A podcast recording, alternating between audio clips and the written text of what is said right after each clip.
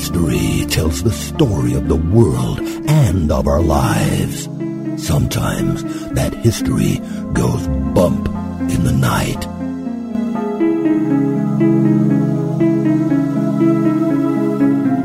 Broadcasting from the center of oddity and the supernatural in Central Florida, it's the History Goes Bump podcast. Hello, you spectacular people. Welcome to this 61st episode of the History Goes Bump podcast. Ghost Tours for the Theater of the Mind. I am your host, Diane.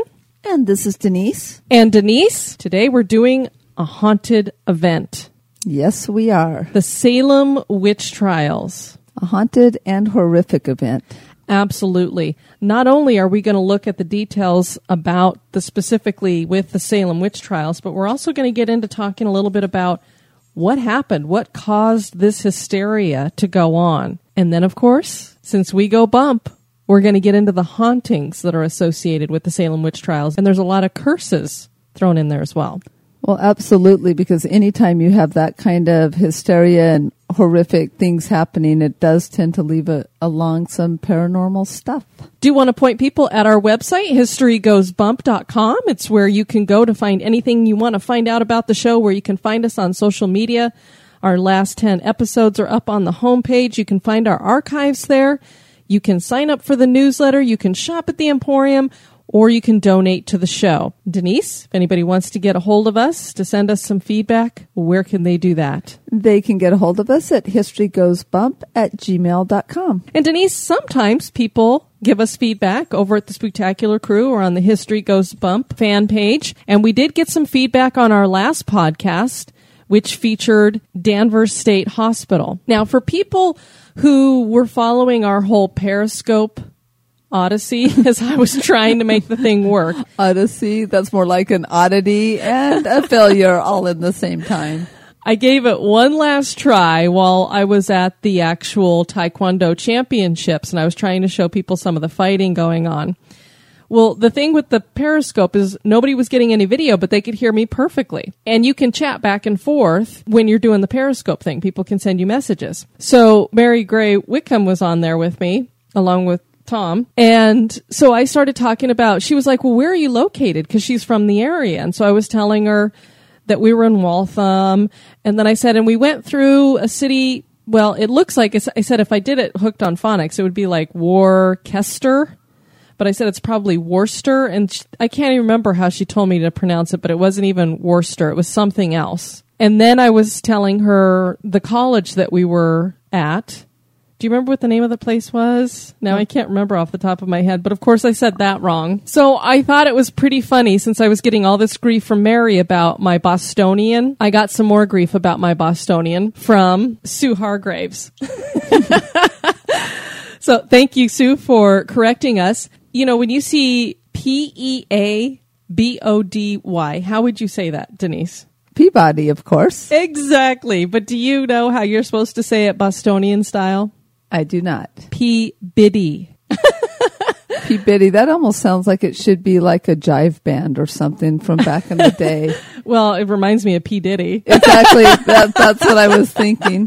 yeah, so I was like, okay, P Biddy, which we're going to have to remember because I think we're going to be using it in today's podcast as well. And then there was the tribe we were talking about and the trail that was between Salem and Boston that became uh, Ipswich Road, I believe. That's Namkeeg. And I, I think I said Namkieg or something, but it's Namkeeg. Okay. But we do have to keep in mind that Bostonians also don't pronounce R's and they add R's at the end of sentences that have A's in them. Just saying. And then Sue took a little bit of offense at the fact that I'd said that Boston stinks. And then she said, the, the old sewer system does show itself sometimes. So she said I was forgiven. Well, and I got unfriended by a friend, not on Facebook, like in person. She said, that's it. I'm unfriending you because I said that I wasn't impressed with Fenway Franks. Sorry. Just wasn't. No. And then, of course, we asked Denise about the situation that Danvers State Hospital finds itself in now because we weren't for sure. Was it demolished? Was it apartments? What all is there? And we, we thought that the tunnels were still there and that the facade with the tower was still there. So we were correct on that part.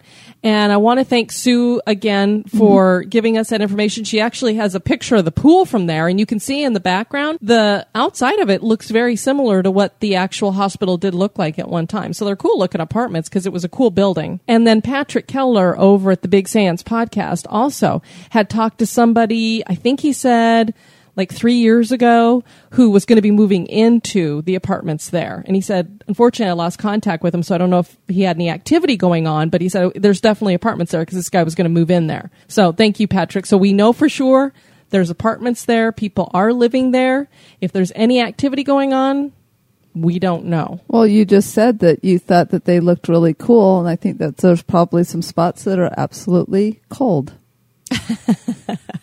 and then I found this neat little I don't know if you call it an app or it's a website that I went to, and it's called My Podcast Reviews. And for those of you, I know we have a lot of podcasters who listen to the show. It's a little frustrating when you have listeners from other countries that are international because the way iTunes works is that whatever country you're from, those are the reviews you see. They don't just show you all the reviews that you get. So you don't know if you're getting reviews from other people from other countries because you'll only see the ones for us like America. The only way before I found this little thing is that you'd have to go down to the very bottom of the iTunes page there, and there's like a little flag in the bottom right corner. You click on that, all these other flags pop up, and then you can go through and country by country which would take you forever, and see if you have any comments. Now, I normally would check on Canada, Australia, uh, Britain, because I, we know for sure that we have listeners there. But I found this thing called My Podcast Review. And if you go sign up there, you can do the free one because pretty much I do everything for free at this point. There's not as many perks with it but they will give you the basics. So once a month, they'll send you all the reviews that you've gotten, like the last 30 reviews or something like that which doesn't matter to me because most of the reviews I can see. But I thought, you know, I'm going to try this just to see. And lo and behold, Denise, we have a review from Australia. Oh, yay, a review from Down Under. So, for those of you that listen internationally and maybe you haven't left a review because you're like, they're not going to see it anyway, so why bother? We are going to see it. And even if we couldn't see it, it still makes a difference to iTunes. And look, if we got a whole bunch of people from Australia to give us a bunch of reviews, we could end up being like the top podcast in Australia. Yeah, and then it might actually make us have to move that up on our wish list of places to go. Heck yeah.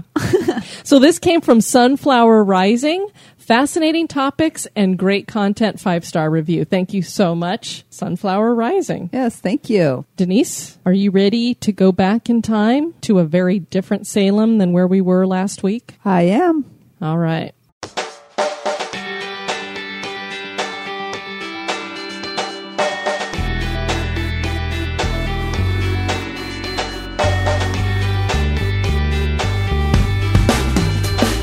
Like to support the show, please visit our Patreon page at patreon.com forward slash history goes bump. Or perhaps you just want to make a one time donation. Click the donate button on our website at historygoesbump.com.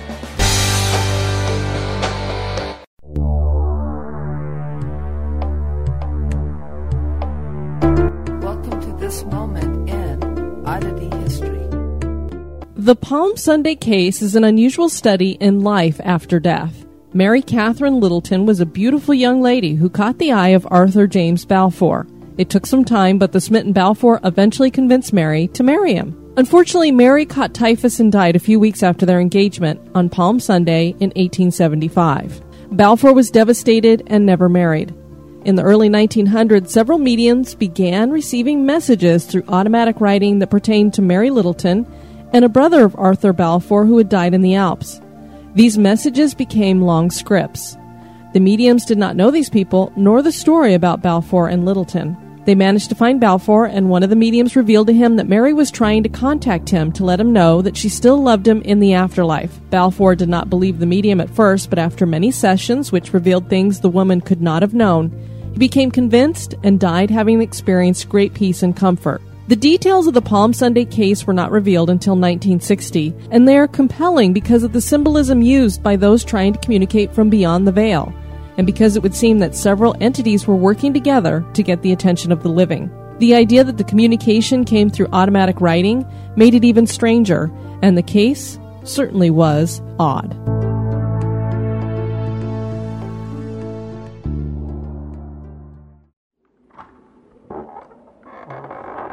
Welcome. We have been expecting you. This day in history. On this day, August 10th, the first prize-fighting rules were formulated in 1743. Jack Broughton became known as the father of English boxing, and he set some rules to paper that became known as the Broughton Rules. The sport of boxing had been around for over 5,000 years, but this was the first time official rules were laid out. Rounds would last as long as it took for one fighter to be knocked down or out of the ring, and the fight would end when one of the men was unable to rise after 30 seconds. Knockouts were not the only thing that could end a fight. Capitulation or police intervention could end fights according to the rules. Broughton's rules lasted until 1839 when the London prize ring rules changed the ring so that it was a 24 foot square boxing ring with ropes surrounding it. Previously, spectators had formed the ring around the boxers. Many things were forbidden with this boxing. There was no kicking, gouging, biting, headbutting, and punches below the belt. Many of the rules still stand today, and boxing is more popular than ever.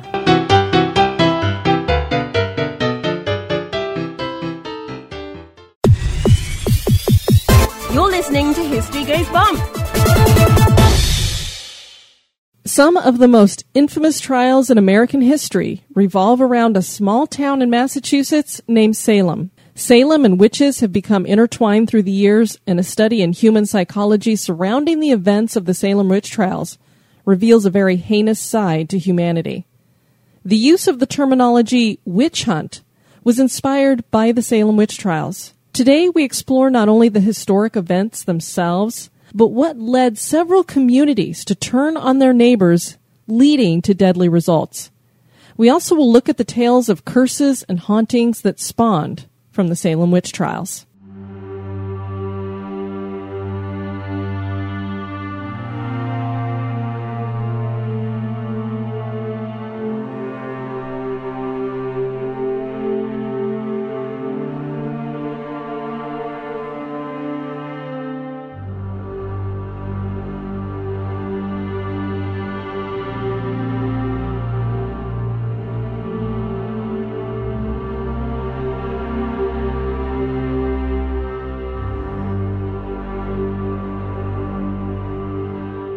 While the Salem witch trials are the most famous when it comes to hunting down witches, they were not the first.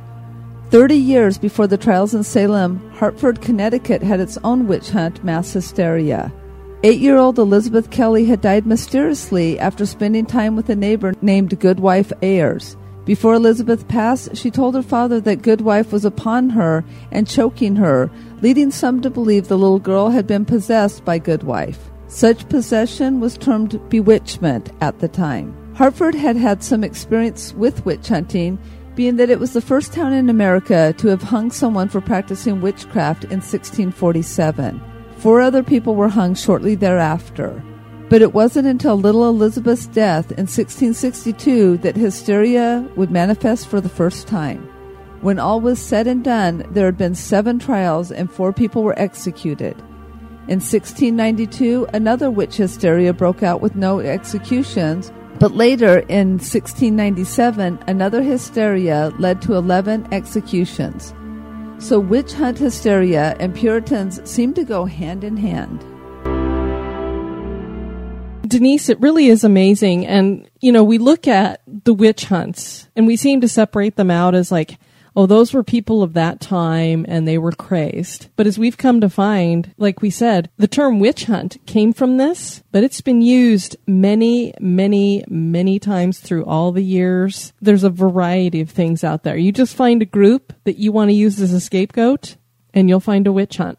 Exactly. And, and it goes on today and shifts from one group to another to another. Exactly. And as we're showing here, this wasn't just something that cropped up in Salem out of nowhere. This was something that was going on in the New England area for decades. And one of the things that we have to keep in mind when we're looking at this stuff as well is people didn't understand mental illness. They didn't understand different diseases that were out there. So when people would maybe have convulsions, epilepsy, they didn't know what that was. And I imagine back in that day, and you're talking a lot about the devil, it would be easy to believe that somebody who's having an epileptic seizure is demon possessed.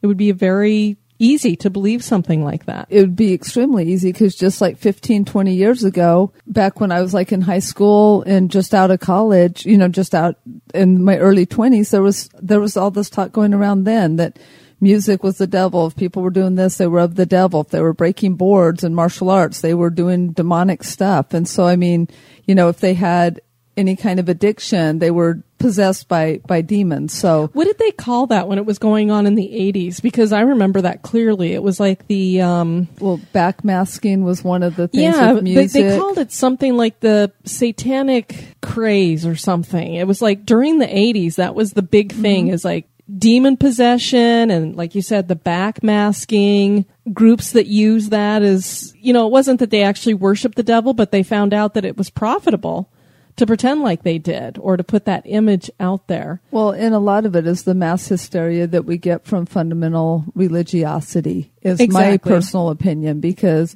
if they can scare people and they can scare you against a group, they can control you. Well, and that's when all that satanic ritual abuse stuff started coming mm-hmm. out and got to the point where people didn't believe any of it. I'm sure there was maybe a couple things that had happened, but when you have all these people coming forward with all these just bizarre stories that couldn't even possibly be true, it made everybody look at the rest of them and go, yeah, right. Well, in even during that time, the people who who believed in the the Wiccas at that time were thrown in with the Satanists, which are two entire. They were two Different different, groups and different Mhm. religions, but they just got lumped again. The witch hunt threw them right in with all the stuff that they perceived or made up that was going on. So again, we had Salem all over again. Well, and the strange thing about the Salem witch trials is that they quite clearly didn't understand what witches were because their main thing was they're signing a contract with the devil or they've sold their souls to the devil. They're worshiping the devil. And if you ask any Wiccas today, I believe that they don't believe in Satan and they most certainly don't worship him. They're more along the lines of a pagan, feminine, worship the earth kind of thing. That's Right, my and- understanding. And the one thing that was interesting for me to find out is my own ignorance. I did not realize that it wasn't witches and warlocks, that Mm-hmm. male and female are witches, that warlocks were I think it means betrayer. betrayal So or they, betrayer. yeah, so that's like that not, word. Mm-hmm. and I just, you know, that was my ignorance. I just always thought it was a witch and a warlock, and that is not. Yeah, I think case. that's a media manifestation, probably. Oh, the media did something to, to, to make untruths? You're, you're kidding me. I know. To understand the thinking of the Puritans, which is a hard thing to do, we need to trace back their superstitions to the 14th century. The belief that the devil would give humans power to harm other humans began in Europe. These beliefs traveled with the Puritans to the New World. Women were also considered weaker and easily tempted into sin. Puritans pointed to Eve for proof, and they were fearful of strong willed women. Uh oh. And as we come to find, as you look at these women who were accused, we don't know about, you know, there was almost 200 people that were accused here in Salem alone. So we don't know all of them individually, but the women who were hung, there was a lot of them that ran their own businesses, didn't have husbands, didn't go to church. So, you know, they were these I think nowadays they call them Jezebels. so that's who these women would be. So you, you look at it, it just is, it's just funny when you look, especially when you get into the religiosity and we don't want to step on anybody's toes because we know some of our listeners are very uh, into their religion and stuff. But I just, that's, I've always had real issues when it comes to religiosity, whether it's, it doesn't matter what your religion is. I just, Right.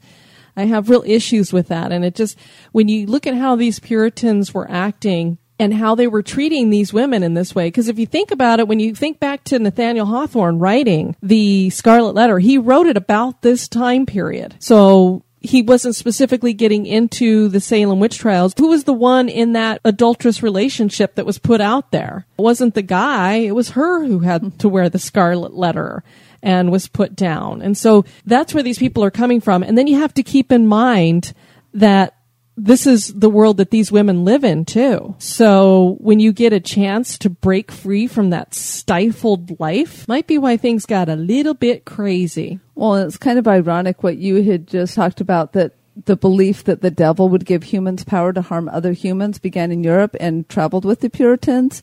It's kind of funny that the belief that the devil would give power to humans to hurt other humans was manifested in the Puritans, as we were going to talk about. I mean, Oh, the irony. Indeed. Great point. yeah, because that's exactly what's going to happen here. You know, it's funny when you look at when people say, well, God did that and the devil did that. I always sit there and think, you know, they're both sitting back going, these humans are so fun to watch. They keep blaming all this stuff on us. We're not doing anything. They're doing it to themselves. You know, you don't need to have the devil to have evil in the world. exactly. The Y'all Pur- didn't know you were going to church, did you? Amen, sister. Preach it. The Puritans had a desire to purify the church as well, and they adopted rigid standards that were outlawed in much of Europe. And remember, these are people who were escaping the Church of England, which was basically, um, they kind of looked at it on the same level as Catholicism. So they were running away from all of that kind of stuff. And that's why they were called Puritans, because they wanted to purify. This is why many moved to New England. Upon getting here, they discovered an unforgiving land where they had to live among people they considered to be savages. Imagine being religious to an extreme and you come to a place where dark skinned people wear little clothing and have what you consider strange practices. And some of these people try to kill you as well. There was culture shock and fear. Sickness also would sweep through towns in the form of plagues and yellow fever. Puritans did not understand medicine and disease, and their superstitions led them to attribute all such things to an all powerful devil. Puritans easily fell into moral panic, in which fear of social order breaking down leads to extreme reactions. So, this is the environment that we're entering when we come into Salem. So, as Diane just said, this is going to be the environment of 1692 in Salem, Massachusetts, when the young daughter and niece of Salem's village's minister, Samuel Parris, begins having seizures and bizarre fits. The townspeople become worried. A local doctor was called in to diagnose the girls. His conclusion was that the girls had been bewitched. From our modern perspective, it is easy to laugh over such a diagnosis. Surely these girls were experiencing something else. There were many causes for seizures, and even some have suggested ergot poisoning from eating bad rye bread. Ergot is an ingredient in LSD that helps initiate hallucinations. Even more odd was that five other young girls began exhibiting the same behavior. The girls were gathered together and questioned about who they had been spending their time with. Samuel Parris's Caribbean servant Tituba soon found herself in the center of the storm. Yeah, so when you have a group of girls that are all exhibiting the same behavior, it's pretty hard to say they all have epilepsy or something. Also, I have heard that the idea that there was ergot poisoning has been debunked, but you can't debunk it because you weren't there. you can't test these people. You don't know what was going on. So I've heard that people said that that was debunked. I don't know that you can debunk it.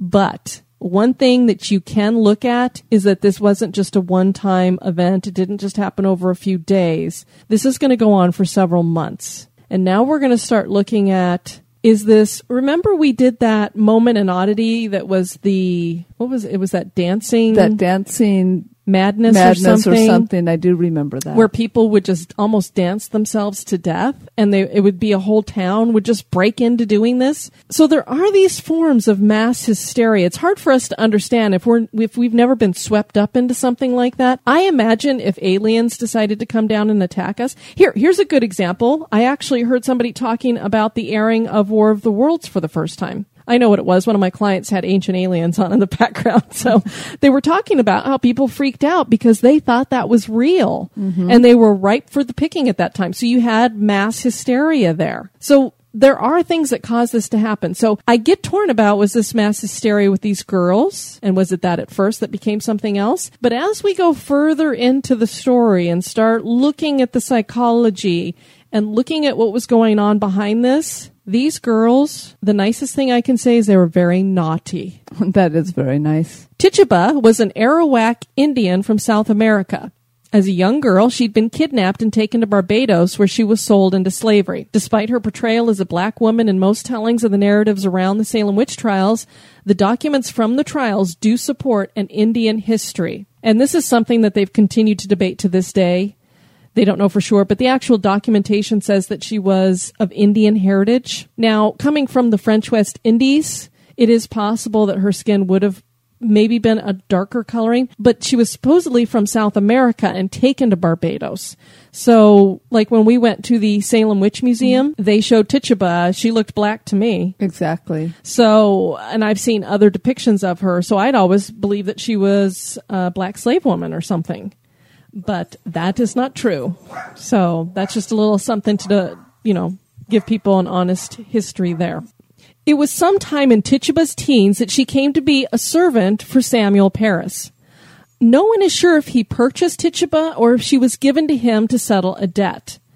There is speculation that Parris, who was unmarried at the time, may have used Tituba for more than just household chores.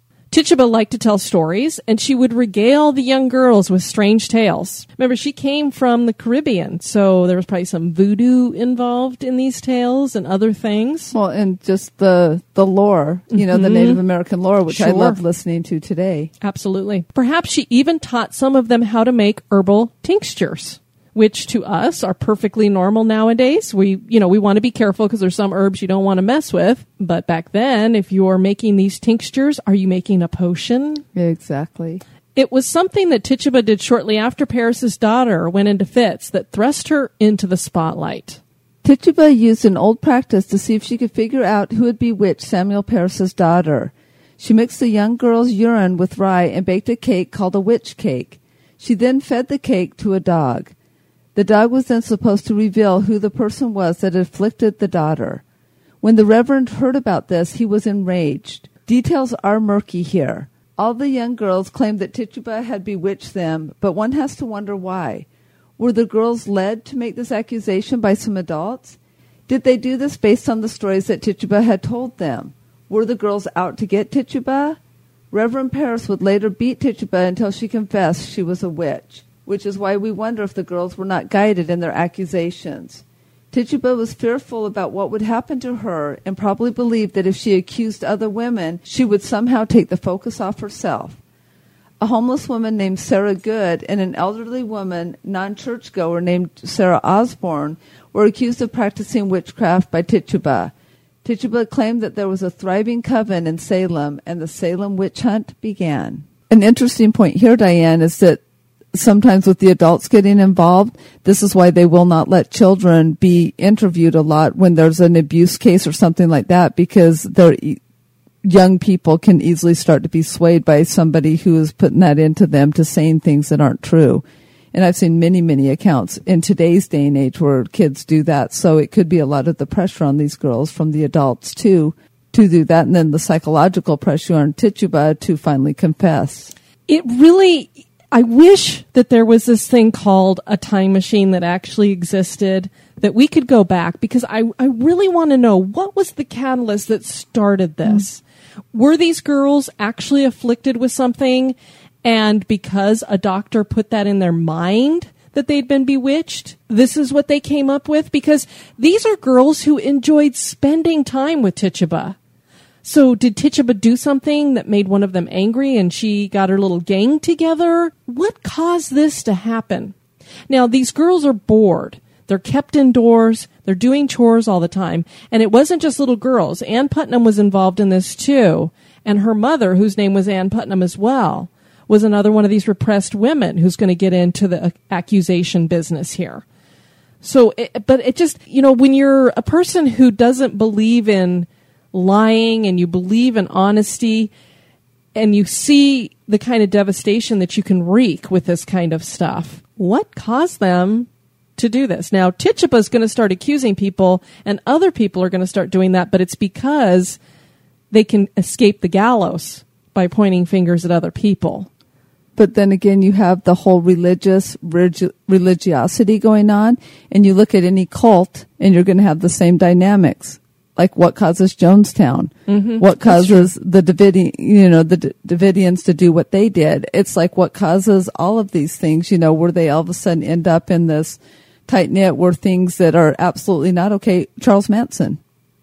Helter Skelter and all of that was the same thing. He got this group of people together that thought it was okay, you know, death to pigs, and they weren't all whack jobs when he met them. They were they were the lost that he brought into a belief system with him. So I can actually see this happening very easily in that strong Puritan um, way of living. As an aside, there, you mentioned Jonestown. One of my favorite podcasts that's true crime to listen to is Sword and Scale. And I believe it was the last podcast. He's on hiatus for a little bit, but the, one of the last podcasts that he did, he played tapes of Jones talking and he played the tape like right before they're about to drink the Kool Aid. And these are people that are giving this Kool Aid that they know because they've done dress rehearsals. They know there's poison in it and they're giving it to their children. You can hear the children in the background that are crying, screaming. They don't want it. They know what it is or they've taken it. And of course, as we all know, cyanide poisoning has got to be one of the worst things the human body can endure. And uh, it, it does. It just blows your mind. What can drive people to do that? I just, I've never been able to understand that. I guess it's because I've never been a group thinker. so. It's part of my problem. By this time, seven young girls were afflicted with contortions, fevers, and many complained that it felt like something unseen was biting or pinching them. There was a lot of accusations of pinching, which I I found kind of funny because we don't talk a lot about pinching nowadays. I could see like you're getting your hair pulled or punched or something, but pinched? But that was one of their big things. Two of the girls, Ann Putnam and Mercy Lewis, claimed that they saw witches flying around in the early morning mist. These stories are really getting crazy now. It was easy for the superstitious people of Salem to believe the girls, and with Tituba and both Sarahs being outcasts, it was easy to believe that something was evil about them. You know, we don't like people who are different. The trials began for the three accused women, and the afflicted girls continued their dramatics in the courtroom.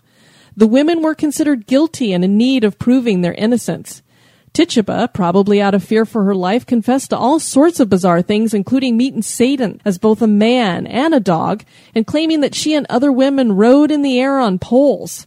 Her claims that witchcraft was indeed being practiced fueled the flames. She accused more women of joining her in ceremonies.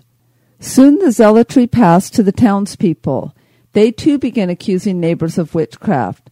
Long held bitterness came forward, and before long, many innocent people found themselves in jail for witchcraft. Martha Corey, Sarah Cloyce, Mary Easty, and Rebecca Nurse were added to the list.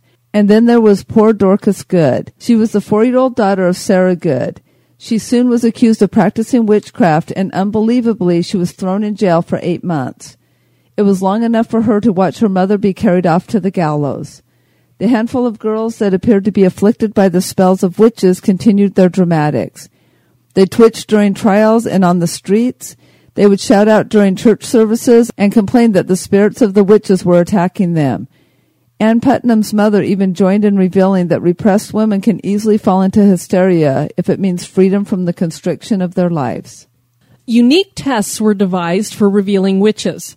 One such test was used in Boston at the Frog Pond in Boston Commons. And while we did our ghost tour there, we were standing near the Frog Pond and he was telling us about this. Because I don't know if you knew, Denise, but I didn't, that they'd had witch trials in Boston and had hung people right there in the Boston Commons for witchcraft. Yeah, and their trials actually went on longer than Salem. It carried out over a longer period of time, according to our guide. And they also, um, there was probably more people killed, but not for witchcraft. And you'll explain that in a moment, I'm sure. Indeed, they had four people that they hung for witchcraft in Boston, but more people died because if a person floated on top of the water or could survive dunking that held them underwater for several minutes, then that person was deemed a witch. Never mind that if someone drowned, it proved that they were not a witch, but they were dead, so what would it matter? If he did manage to survive, you would be sent to the gallows. So either way was basically a death sentence. Exactly. And that's what he had shared that more people died in the frog pond innocent of witchcraft than were hung by the gallows. And so that's why he thinks Salem got more popularity with the witch trials than Boston did, Exactly. was his view of that. Confessing to being a witch could possibly save your life, and many did confess and then pointed fingers at others in order to avoid the gallows. People were checked for witch marks, which were simply birthmarks or moles. So I would definitely be in trouble because I got a big birthmark on my back, Denise. I'm sure that's a witch mark. Bridget Bishop was the first to stand trial. On our ghost tour in Salem, we crossed through a parking lot that was used to be her apple orchard. She created hard apple cider to serve in her tavern, and many believe that her work as a barkeep is what put her under scrutiny. It gave the Puritans a reason to take this woman out. The girls and several neighbors claimed that Bridget specter tortured them and that they had seen her turn into a cat. Eight days after she was ruled guilty, Bridget was hung on Gallows Hill. People claimed to smell the scent of apples and apple cider in this parking lot. Yeah, so while we mentioned Tituba and the two Sarahs, Bridget Bishop was actually the first one who came up for trial. So Tituba and the Sarahs were the first to be arrested, but Bridget was the first one that was put on trial. And you could see why. She would have been one of those women that was strong willed. The parking lot, and we parked in that parking lot, is huge. So you can imagine that the apple orchard that she had was very big, and she wasn't making apple pie. So the Puritans probably weren't happy with that, although I'm sure they partook of a lot of that hard apple cider. Of course they did. This was a great opportunity to go after this woman. So when we were talking about our Danvers State Hospital in the last podcast, we mentioned our Salem ghost tour and how people smelled the apple cider. Rebecca Nurse's trial was next. This was an elderly woman who was mostly bedridden, and yet the girls accused her of witchery here's the thing when they would accuse somebody of witchery and you've heard us mention several times that they felt like they were being poked or pinched by something unseen that somebody's specter was coming after them basically they were saying that these witches could have these out of body experiences and that their spirits were doing things to them so even though rebecca nurse is bedridden her spirit can go all over the place according to these girls and it was this kind of testimony that finally got thrown out by the same people who got involved and said, we need to stop doing this. They're like, we can't go on the word of these girls saying they're seeing ghosts that none of us are seeing or these spirits of these people. What some did not know is that Rebecca's family and the Putnams, and Ann Putnam was one of the accusers of Rebecca Nurse, had years of disputes between them. So it's not surprising that she was accused by the Putnams. Rebecca was initially found not guilty, but the main judge sent the jury judges back and they changed their verdict to guilty after several of the girls threw themselves on the ground and convulsed when the not guilty verdict was read. So apparently they thought that somehow Rebecca Nurse was bewitching them with that not guilty, but that doesn't even make any common sense. Because if you've been found not guilty, you sure the heck are not going to do anything to anybody to cause them to convulse and go crazy. Well, and the really sick thing about the whole thing with Rebecca Nurse is they threw her in jail. First of all, a bedridden woman, they threw in jail. And then because they said that she was still bewitching them from jail, they covered her, like they locked her up in chains and shackles so that she could barely move. Oh, that's right. I forgot about yeah, that. I mean, she was locked down. She oh. was like basically tortured and she was just an elderly woman who couldn't even get out of her bed. It just, it makes you sick. And the worst part is many of you may recall hearing her name when we did our On This Day in History. We talked about five women that were hung on Gallows Hill. Rebecca Nurse was one of them on that July 19th date. Mm-hmm. She was hung with four other women on the gallows.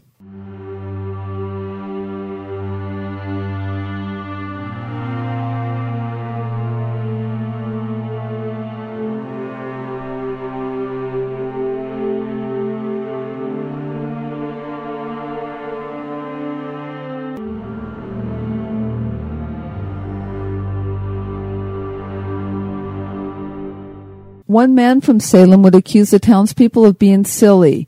John Proctor and his wife were good people, and they certainly did not believe that they were surrounded by people who had sold their souls to the devil.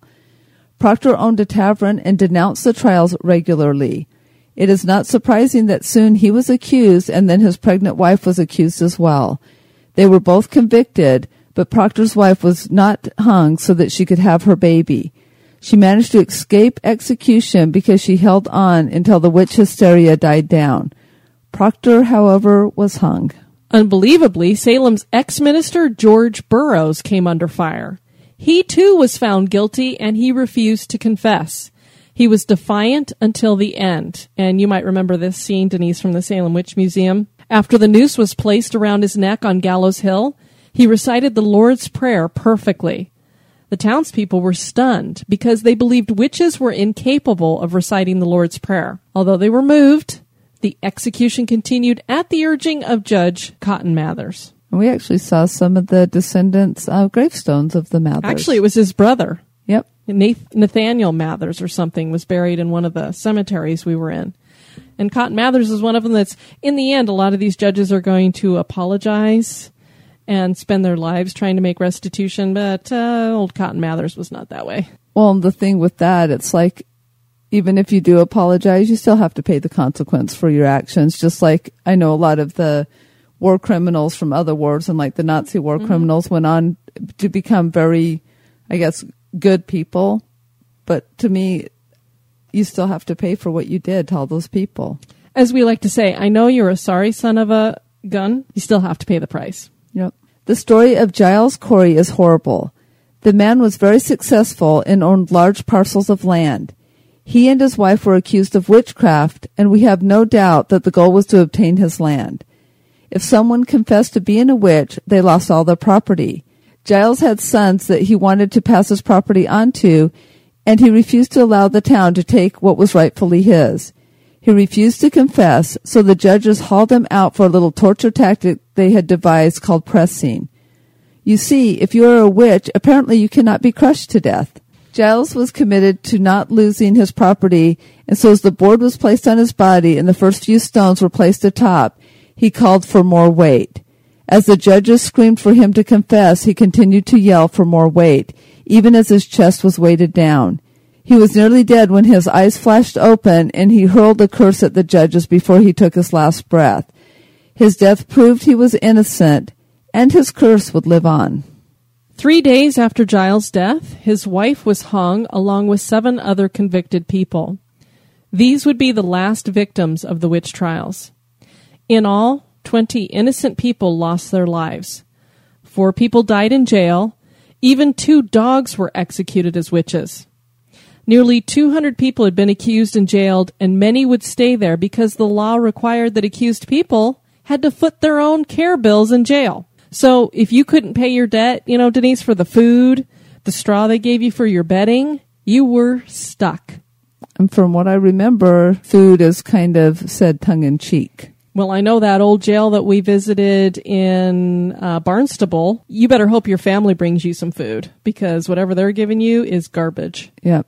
Many wallowed in jail for months until family members or others would take pity. Tituba became the servant of another man who paid off her jail bill. In the end, most scholars agree that while mass hysteria could have played a role, it is more likely that people lied because of long-standing property and church disputes. The emotions and horrible deaths of the innocent have tainted Salem. Not only is Salem now synonymous with outrageous hysteria leading to the deaths of innocents, but Salem seems to be the victim of curses and hauntings.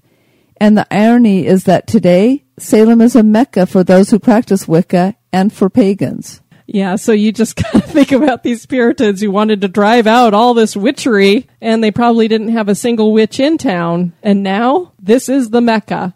I mean, a lot of them already live there, and every other store was get your palm read and whatever. And then, of course, when it's Halloween, holy cow, shut that town down. Salem is very, very popular. They basically call it Halloween Town. And it's just crazy during that time. Can you imagine those Puritans are probably rolling over in their graves? Good. Giles Corey's curse was fairly simple. If you recall, as Denise was telling us when he was getting pressed to death, the last thing he said was a curse, and it was, I curse you and Salem. Very simple, but did it curse Salem? It said that Giles himself appears as an apparition before anything befalls the town. There was a huge fire in Salem in 1914. Giles appeared before several townspeople before the fire started. One has to wonder how that fire was started.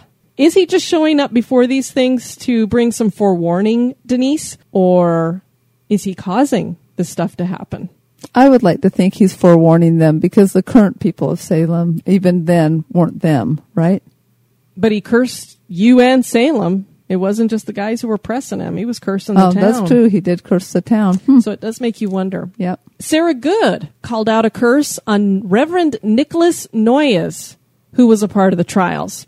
She said to him, quote, I am no more a witch than you were a wizard, and if you take away my life, God will give you blood to drink. End quote. 25 years later, the good reverend had an aneurysm that poured blood down his throat to the point that he choked to death. Sounds like he had some blood to drink there. Ah, yes, it did. The John Ward House was used as a place of interrogation during the trials. We visited this during our ghost tour, and it's a neat home that reminds us of a large cottage. The house sat across the street from the witch dungeon until it was moved in 1910. Today, the house is used as storage for the Peabody That's the way you're supposed to say it, I believe. Essex Museum, or for those who don't speak Northern Peabody. Full bodied apparitions have been seen and photographed in the house. One night, an employee was in the building by herself when she heard the door open and heard footsteps. She called out and got no answer. She investigated and saw nothing. She returned to what she was doing and heard the footsteps again. They seemed to be climbing the stairs towards her. She was afraid that someone had broken in and that she was in danger. She ran terrified from the building and never returned. I don't blame her. It was a really cool building. It was that brown one. hmm It was very neat. Sheriff George Corwin was the law during the Salem witch trials. He was the one who arrested those nearly 200 accused people. He interrogated the accused and sometimes even participated in the torture they underwent, and many claim he enjoyed committing that torture. Corwin died shortly after the hysteria, and he was buried in the basement of his home to keep it safe from villagers who would want to tear the body apart. The home was later torn down, and the Joshua Ward house was built on the property. That house is claimed to be the most haunted location in Salem. This is the one where he was telling us to take pictures of the windows, particularly that one Right. corner window on the second floor. People claim to feel as if some unseen thing is choking them when they're in the house. A woman in black has been seen here, and men feel uncomfortable in the house. They are the ones usually attacked, and many believe a female victim of the trials is seeking revenge against Corwin at his former home, or the home that's on top of where his former home was. Yeah, that makes sense. The Old Witch Jail is reportedly haunted. Prisoners were starved and given no water. Several people died in prison due to the bad conditions. A building used by the phone company now stands where the jail used to be. Employees are reluctant to use the landlines in the buildings because occasionally the screams of the tortured come through the lines. People claim to have been touched and pushed inside the building. It is believed that one of the spirits belongs to an angry former guard. His full body apparition has been seen. Two beams were found when digging on the new building began. It is believed those beams were part of the dungeon. One is now on display at the Witch Dungeon Museum, and employees claim the beam is a haunted artifact. Twice, when the beam was photographed, a woman in 18th century clothing appeared behind the beam in the photos. Keep in mind that the trials took place during the 17th century. So, why a woman in 18th century clothing is appearing in the pictures, we don't know. I know, it's like just one of those weird anomalies. Yeah, things that make you go, hmm. Ghost Adventures visited the Witch House in 2011. The building is the former home of Magistrate Jonathan Corwin and stood during the witch trials.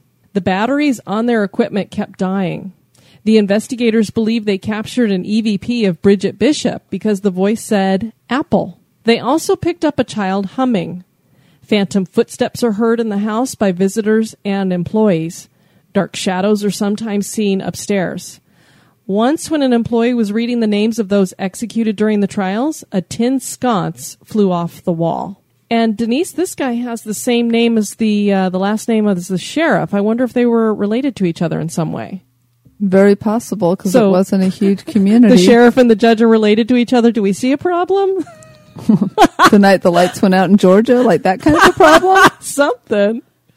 well, and the one thing too that we got to go over and see is is they had built a memorial to the victims in Salem, and Yeah, the one that the bum was sitting on.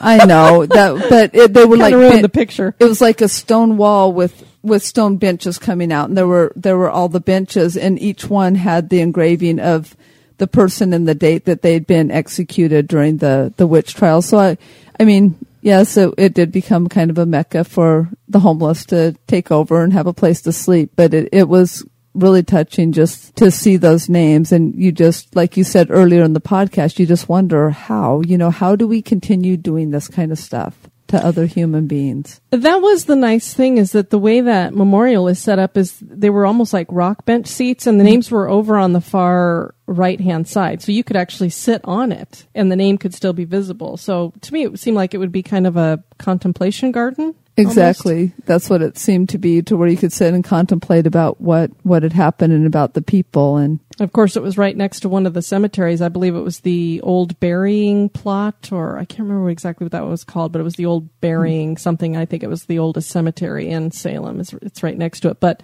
the victims of the Salem witch trials, they're not sure where they were buried. Some people believe that their family would come and take the bodies and bury them, but I don't know how many would do that. If they honestly believed that their loved one was a witch, they may not want that body there's rumors that the bodies were just dumped off the side of Gallows Hill into some kind of a you know mass grave that's right there. Now, I didn't know where it was located when we were there. Unfortunately, I believe it's near a Walmart or something. Is where Gallows Hill used to be. So it's not the hill's gone at this point, I guess. Well, and I know one of one of the things that I used to believe about the Salem witch trials that that was not true is that in America we did not burn any witches at the stake. That was a That's. European mm-hmm. thing. So that was new to me because I mean the the main thing with this podcast is not only to talk about the hauntings but kind of the education of this horrific thing that happened in Salem. And so that was something that was a European thing they did, but here in America the witches were either hung or pressed. Yes, they were never burned at the stake. And pressing was not used as a form of execution. It was used as a way to get a confession. Right, but so it was a form of torture, basically. Otherwise, the only form of execution they did use was hanging. yeah, but still just Pretty much, that's what they use through everything. You know, when we go through these old cities that are have hauntings, that's how they executed everybody. Yeah, it's just a, a lesson to all of us to beware before we decide to signal out a group.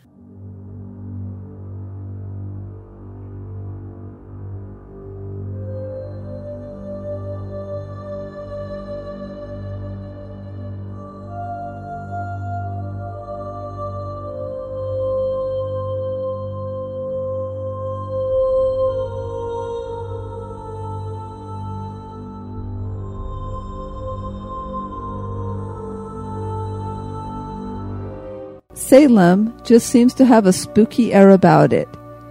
Is it just because of its notorious past, or are the undead active in the city?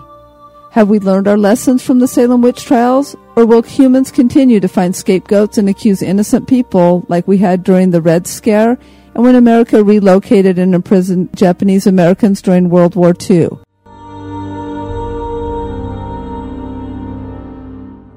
Is Salem haunted, not only by its past, but by the spirits? That is for you to decide.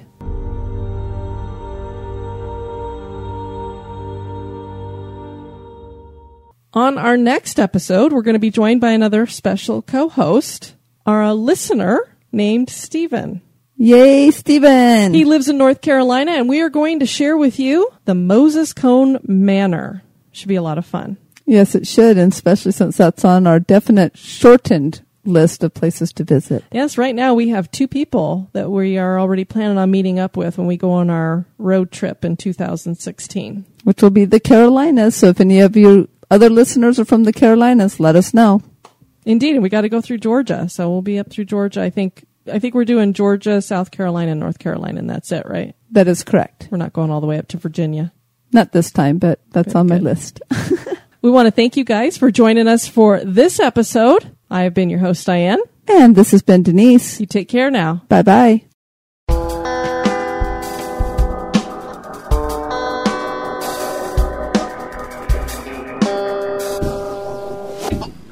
Hey, this is Christopher And this is Joe. from the Curioso Podcast. And here at the Curioso, when we want to listen to ghost tours or the theater of the mind, we listen to The History Goes Bump podcast.